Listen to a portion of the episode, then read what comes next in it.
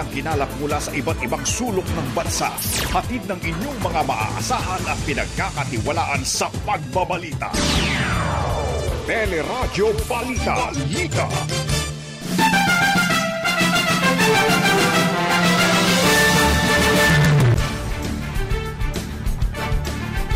Department of Justice, pinaghahanda na sakaling hilingin ng Amerika ang extradition ni Pastor Apollo Quiboloy. Kampo ni Quiboloy iginit na hindi siya nagtatago at nasa Davao City pa rin. At babakuna sa mga batang 5 hanggang 11 taong gulang kontra COVID-19, tuloy na ngayong araw. Pagbabakuna sa mga bata hindi naman mandatory ayon sa Department of Health. Panibagong vaccination days itinakda sa February 10 hanggang 11. Mga kaso ng COVID-19 sa bansa pababa na ayon sa Octa Research Group. 57 pampublikong paralan sa Cavite at Rizal balik na sa face-to-face classes simula sa February 14, Valentine's Day. Ilang bar examinees hindi pinayagan sa huling araw ng pagsusulit kahapon dahil sa ilang paglabag. Bilang ng mga examinees na hindi nakakuha ng 2021 bar exam, umabot sa higit 200 ayon sa Korte Suprema. Van sa Cagayan, inararo ang mga bahay at sasakyan, 9 ang patay kabilang ang isang sanggol. At sa ating showbiz spotlight, Lovie po balik sa ASAP stage para sa kanyang birthday. Magandang umaga, bayan! Yan po ang ulo ng ating mga nagbabagang balita ngayong araw ng Lunes, ikapito ng Pebrero 2022. At syempre pa, kasama po natin tuwing umaga. Ako po si Joyce Balancho. Ako naman po ang inyong kabayan si Nolly Dicasio. Kami po ang mag-atin sa inyo ng ating mga nagbabagang balita.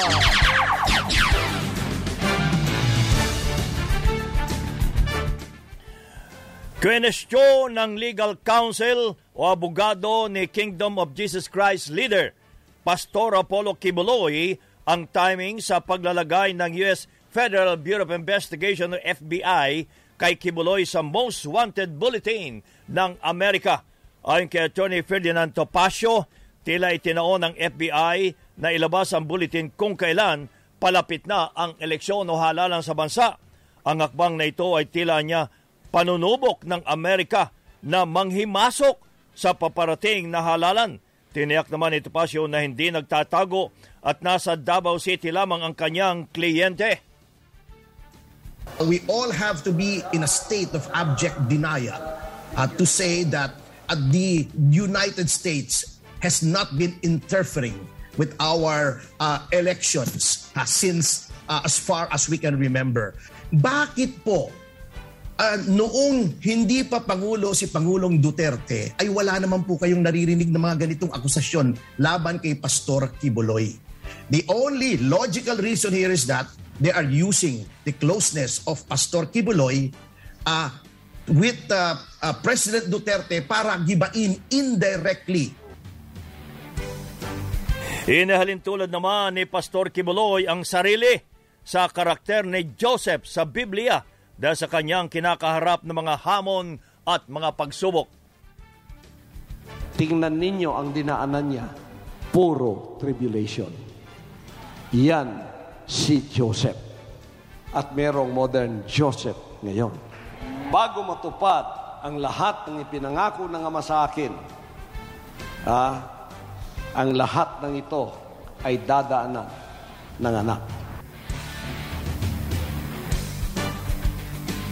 Matatandaang inakusahan si Quiboloy at ilang opisyal ng kanyang simbahan ng sabwatan at pagkakasangkot sa sex trafficking by force, fraud at coercion, sex trafficking of children at cash smuggling.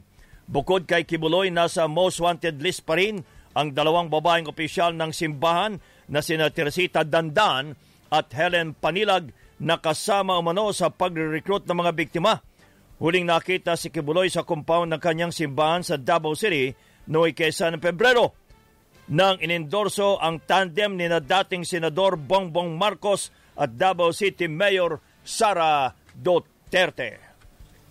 Tiniyak naman ang Department of Justice na paiiralin nito ang batas sa posibleng extradition case ni Pastor Apollo Quiboloy sa kabila ng pagiging malapit nito kay Pangulong Rodrigo Duterte. Sinabi sa teleradyo ni Attorney George Ortha, Chief State Counsel ng DOJ, dadaan ang extradition request sa diplomatikong ruta mula sa DOJ, State Department at Embahada ng Estados Unidos papunta sa DFA ng Pilipinas. Dito anya pag-aaralan ang request bago ipasa sa Department of Justice ng Pilipinas na magsasagawa rin ng sariling pagsusuri sa merito ng petisyon bago ihain sa korte ang kaso.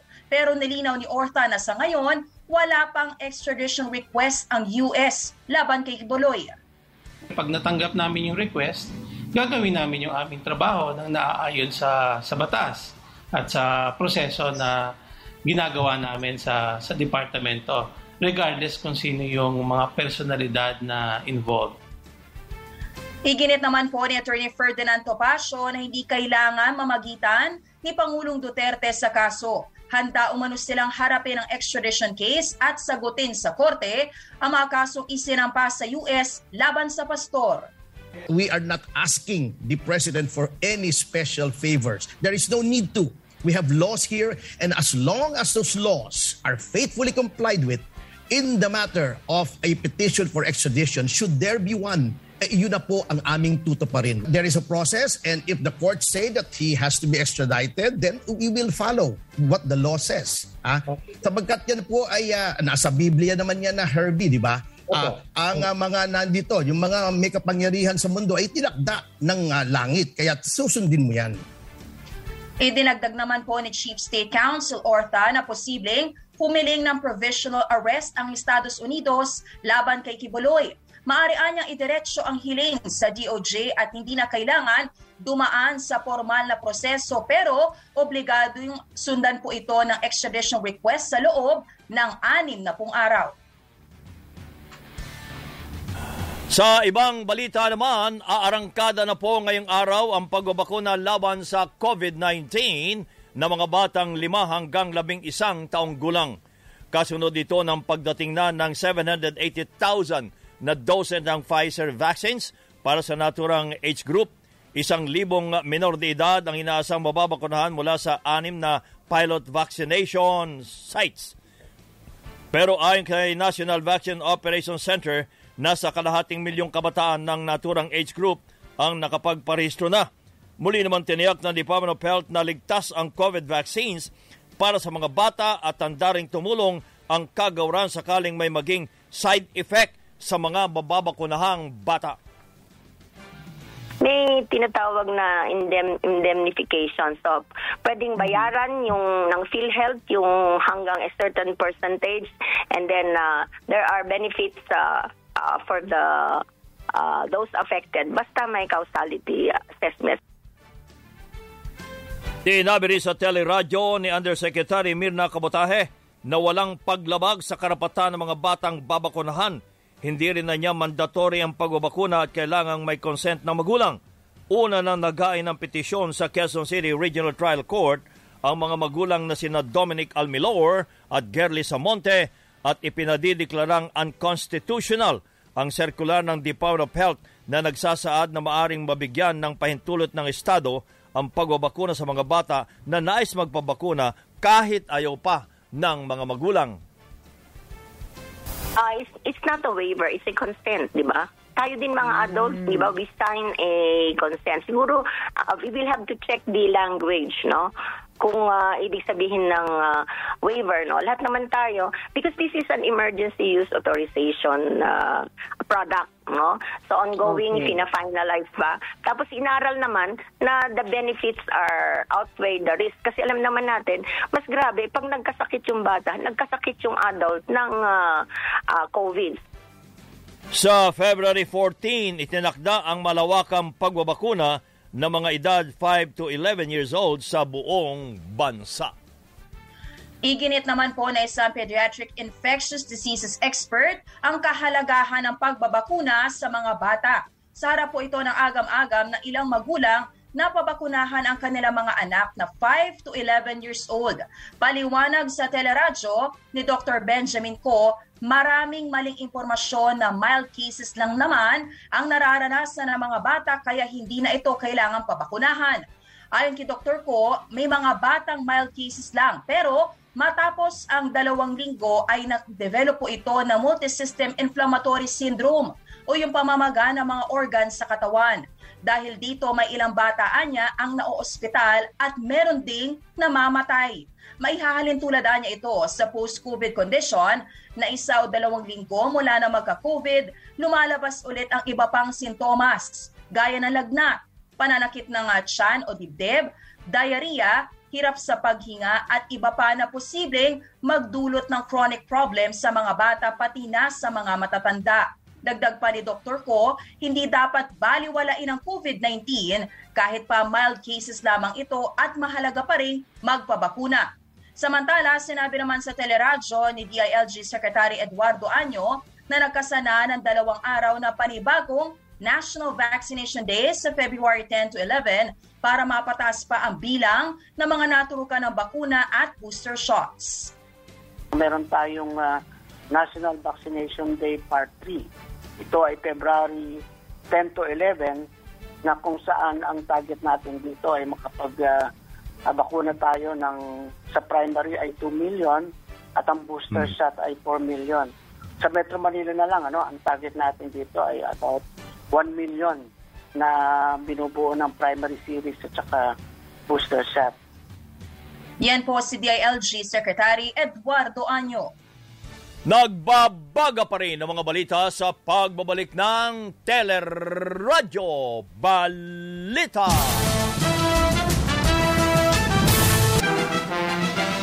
Patuloy ang ating mga balita. At patuloy din po ang pagbaba ng mga kaso ng COVID-19 sa Pilipinas. Sinabi sa teleradyo ni Professor Gideon David ng Octa Research na halos wala ng probinsya sa bansa ang may positive o mataas na growth rate ng kaso ng COVID at karamihan ay mga downtrend o pababa na ang mga naitatalang bilang ng mga nagkakasakit. Posible rin anyang bumaba pa sa 1,000 hanggang 2,000 ang may tatalang bagong kaso sa bansa sa pagtatapos ng Pebrero mula sa reproduction rate of 0.93 noong huling linggo ng Enero, bumaba pa umano sa 0.55 ang reproduction number o bilang ng nahawahan ng isang kaso ng COVID-19. Ayon pa kay David, patuloy pang bababa ang mga kaso ng COVID sa bansa kung patuloy ding susundin ng publiko ang minimum public health standards o mga protocols. Matatanda ang lumobo ang COVID cases noong Enero dahil pinaniniwala ang epekto ng mas nakahawang Omicron variant. Muli naman nagpaalala si David na mahalaga pa rin magsuot ng face mask lalo na kapag lumalabas ng bahay. Not yet time to be complacent, not out of the woods yet. Andiyan pa rin yung Omicron. It's still, it could be still a threat, and as mentioned by Dr. Ko, kahit karamihan ay mild or asymptomatic, meron pa rin tayong consideration about long COVID. It doesn't occur for everyone, pero there's based on statistics, parang up to 30% of people could get long COVID. This is not well-defined itong statistics na ito. They're still gathering data. Sinabi naman ng Malacanang na kahit patuloy na bumababa mga kaso ng COVID, masyado pang maaga at hindi pa dapat magdeklarang nanalo na ang Pilipinas laban sa pandemya. Samantala, kasado na ang pagbabalik face-to-face classes ng nasa 57 pampublikong paaralan sa Cavite at Rizal sa susunod na Lunes, February 14. Ito ay matapos magkaroon ng 3 linggong break dahil na rin sa pagsipa ng mga kaso ng COVID-19 dahil sa Omicron variant. Sa panayam ng teleradyo, sinabi ni DepEd Calabarzon, Regional Director Francis Cesar Bringas, na dumaan ang mga naturang paaralan sa School Safety Assessment Tool ng DepEd at DOH para na rin sa kaligtasan ng mga estudyante at guro. 36 na eskwelahan naman ang mula sa Cavite habang nasa 21 naman sa Rizal Province. May 6 namang pribadong eskwelahan mula sa Batangas at Laguna ang nag-apply na rin para sa in-person classes. Nakasalalay talaga yan sa pag-comply ng school safety assessment tool na inilabas ng ating kagawaran nung last quarter or third quarter of this year. Naglabas na tayo ng school safety assessment tool na nakasaad doon ang lahat ng mga aspeto ng pag-safely operate ng ating mga eskwelahan. At maliban dyan sa ating school safety assessment tool, may mga additional requirements tayo gaya ng concurrence of the local chief executive ng city or municipality, consultation with the barangay council, at saka yung syempre consent ng ating mga magulang. Si DepEd Calabarzon Regional Director Francis Cesar Bringas. Pinag-isipan pa ng 3 senador kung pipirma sa Senate Blue Ribbon Committee report sa sinasabing maanumalyang transaksyon ng pamahalaan sa Farmally. Sinabi sa teleradyo ni Committee Chairman Senador Richard Gordon na 11 senador na ang nangakong lalagda sa report, pero may agam-agam pa ang 3 senador dahil sa pagkakadawit ng komite sa pangalan ni Pangulong Duterte. Nakasaad sa committee report ang sinasabing betrayal of public trust ng Pangulo nang depensahan ng mga kaalyado at kaibigan maliban sa utos na nagbabawal sa mga opisyal at kawanin ng executive na dumalo sa pagdinig. Hindi naman pinangalanan ni Gordon kung sino ang 3 senador. Kundi pipirmahan dahil alangan kayo sa relasyon niyo sa Pangulo, hindi na maganda yan, di ba? Dapat pirmahan natin para mapag-usapan sa Senado at masupalpal o mapatunayan yung sinasabi ng committee pagbalik natin sa Senado after the elections. Si Senador Richard Dick Gordon. Sa ibang mga balita naman, dismayado ang election watchdog na Contra Daya dahil sa hindi pa rin paglalabas ng COMELEC ng desisyon sa disqualification case laban kay dating Senator Bongbong Marcos Jr. na tumatakbong Pangulo sa halalan 2022. Ayon po sa grupo, hindi makatwiran na gawing dahilan ng pandemya para hindi pa rin maisulat ang naturang desisyon. Katunayan, nakalatag na umano ang mga impormasyon tungkol sa kaso laban kay Marcos Jr. kaya dapat ay mabilis lang ang pagbibigay ng desisyon dito. Una nang iginiit ni COMELEC Commissioner Iney Ferolino na walang delay sa paglalabas ng resolusyon sa kaso laban kay Marcos Jr. Talagang dapat managot, yung dapat managot. At particular dito yung ponensya si Commissioner Ferolino dahil talagang nag-vacillate talaga siya sa kanitong klaseng mahalagang task. Si Contra Daya Convener Professor Danilo Arao. 4 na ang naitatalang namatay dahilan sa diarrhea outbreak sa bayan ng Caraga sa Davao Oriental. At ayon po sa Provincial Information Office, matinding dehydration ang dahilan ng pagkamatay ng mga pasyente. Umabot na rin sa 463 ang nagkasakit, pero hindi pa makumpirma kung kaso ito ng kolera. Nauna nang ipinahayag ng lokal na pamahalaan ng maruming tubig sa lugar ang dahilan ng diarrhea outbreak. Samantala, diniskwalipika ng Korte Suprema ang ilang bar examinees dahil sa paglabag sa ilang panuntunan sa pagkukuha ng pagsusulit. Kabilang na po dito ang ilang examinees na nagpositibo sa COVID-19 pero nagtungo pa rin sa mga local testing centers. Bukod pa ito sa ilang nagpuslit ng mobile phones at gumamit ng social media habang naka-lunch break na paglabag sa honor code. Sa tala ng Korte Suprema, 219 na bar examinees ang hindi nakakuha na pagsusulit ngayong taon habang nasa 11,378 naman ang nakapag-bar exams sa 31 local testing sites sa buong bansa.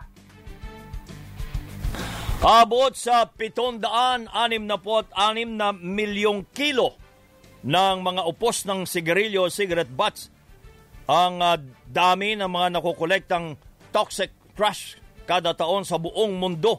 Ayon sa United Nations Environment Program o UNEP, ikinabahala po ng UN ang datos dahil mapanganib para sa marine animals ang microplastics na nanggagaling sa mga upos ng sigarilyo na delikado kapag hindi na itatapon ng maayos.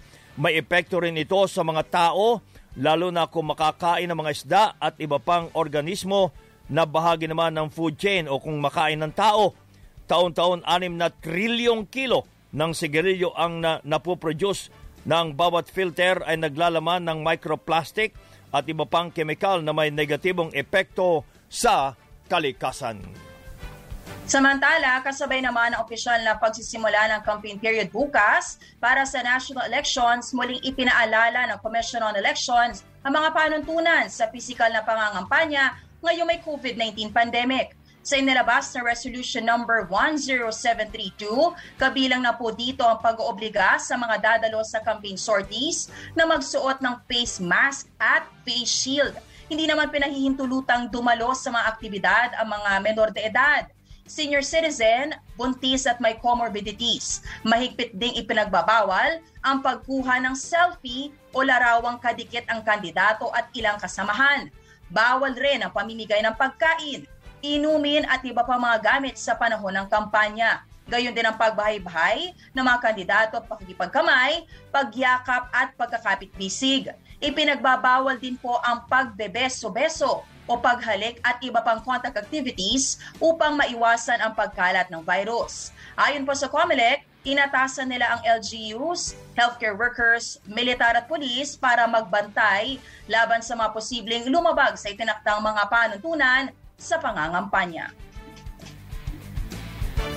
May mga balita pa tayo sa pagbabalik ng Teleradyo Balita.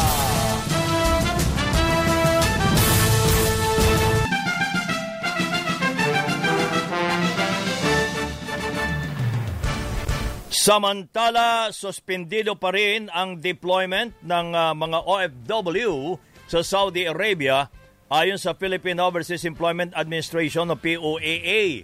Dahil nandito apektado ang nasa 10,000 OFW na papaalisa na papunta ng Saudi.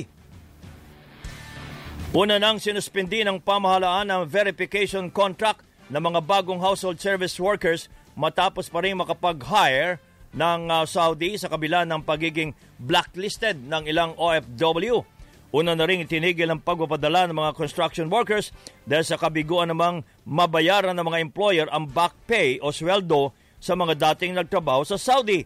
Ayon kay Labor Secretary Silvestre Bellio, aalisin lang ang deployment ban kung makapaglalabas ng bagong guidelines ang pamahalaan ng Saudi para sa deployment ng mga Pinoy household service workers. Samantala, tuloy-tuloy naman ang ginagawang clinical trials ng gamot para sa COVID-19 na Molnupiravir. Sinabi sa Teleradyo ng infectious diseases expert na si Dr. Benjamin Ko na may 2 pang pag-aaral silang ginagawa sa naturang gamot, kabilang na ang tinatawag na Move Out at Move Ahead study. Sa Move Out trial, tapos na o kompleto na anya ang kanilang pag-aaral at nakatuon na sila sa index cases. Ang ibig sabihin, kapag tinamaan ng COVID-19 ang isang pasyente, ay bibigyan nila ito ng gamot na Molnupiravir. Sa Move Ahead trial naman, sinabi ni Dr. Ko na nagpapatuloy pa ang kanilang pag-aaral at sinusubukan nilang mabigyan agad ng Molnupiravir ang mga na-expose sa COVID para na magtuloy-tuloy o bago magtuloy-tuloy pa ang naturang infections sa kanila. So we're recruiting patients now for what we call the indication for post-exposure prophylaxis. Magkaiba po ang indikasyon ng unang study dito. Yung unang study po ay targeted doon sa may COVID. Etong study na ginagawa namin ngayon ay targeted at seeing if Molnupiravir works as post-exposure prophylaxis. Ang ibig sabihin nun, kung na-expose ako sa isang taong may COVID, maaari na ba akong uminom ng Molnupiravir para hindi matuloy yung pagiging infected ko? So matitigil yung infection. Yun ang gusto namin makita ngayon. Yan po si infectious diseases expert Dr. Benjamin Ko. Sa Cagayan, 9 ang patay, kabilang po ang isang sanggol matapos araruhin ng isang van ang ilang bay at mga nakaparadang sasakyan sa bayan ng Lalu. Binabaybay ng van ang highway ng Barangay Lorenzo nang mawala ng kontrol sa manibela ang driver at sa pakurbadang bahagi ng daan. Unang sumalpok ang van sa balkonahe ng isang bahay, tricycle at mga taong nakatambay. bago bumangga sa nakaparadang SUV at isa pang bahay sa lugar. Nagpapagaling na sa ospital ang driver at mga sakay nito na pareho-pareho pa lang Army Reservist at galing pa sa kampo bago naganap ang naturang aksidente. Habang sa Maynila naman, patay ang lalaki nag-amok at nanutok ng baril sa barangay 650 sa Port Area matapos makipagbarilan sa mga polis. Unang rumesponde sa lugar ang mga kawani ng MPD sa sumbong ng pag-aamok at panunutok ng baril ng suspect na si Anwar Maranan sa ilang residente sa lugar.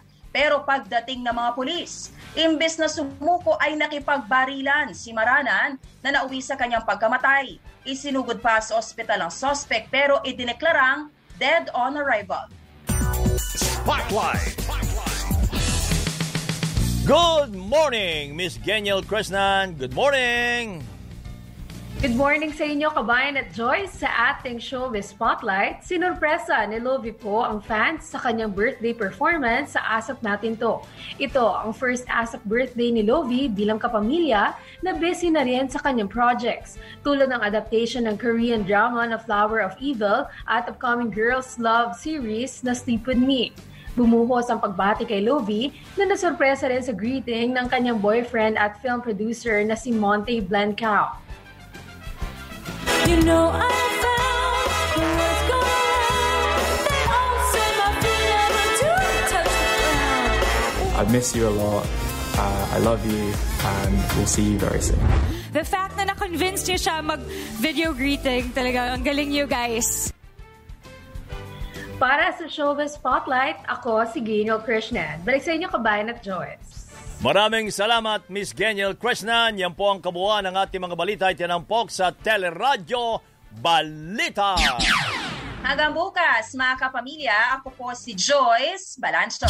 At yan naman po ang inyong kabayan, si Nolly Dicasio. Kami po ay nagpapasalamat. Nag-iwan muna ng isang magandang umaga. Bayo!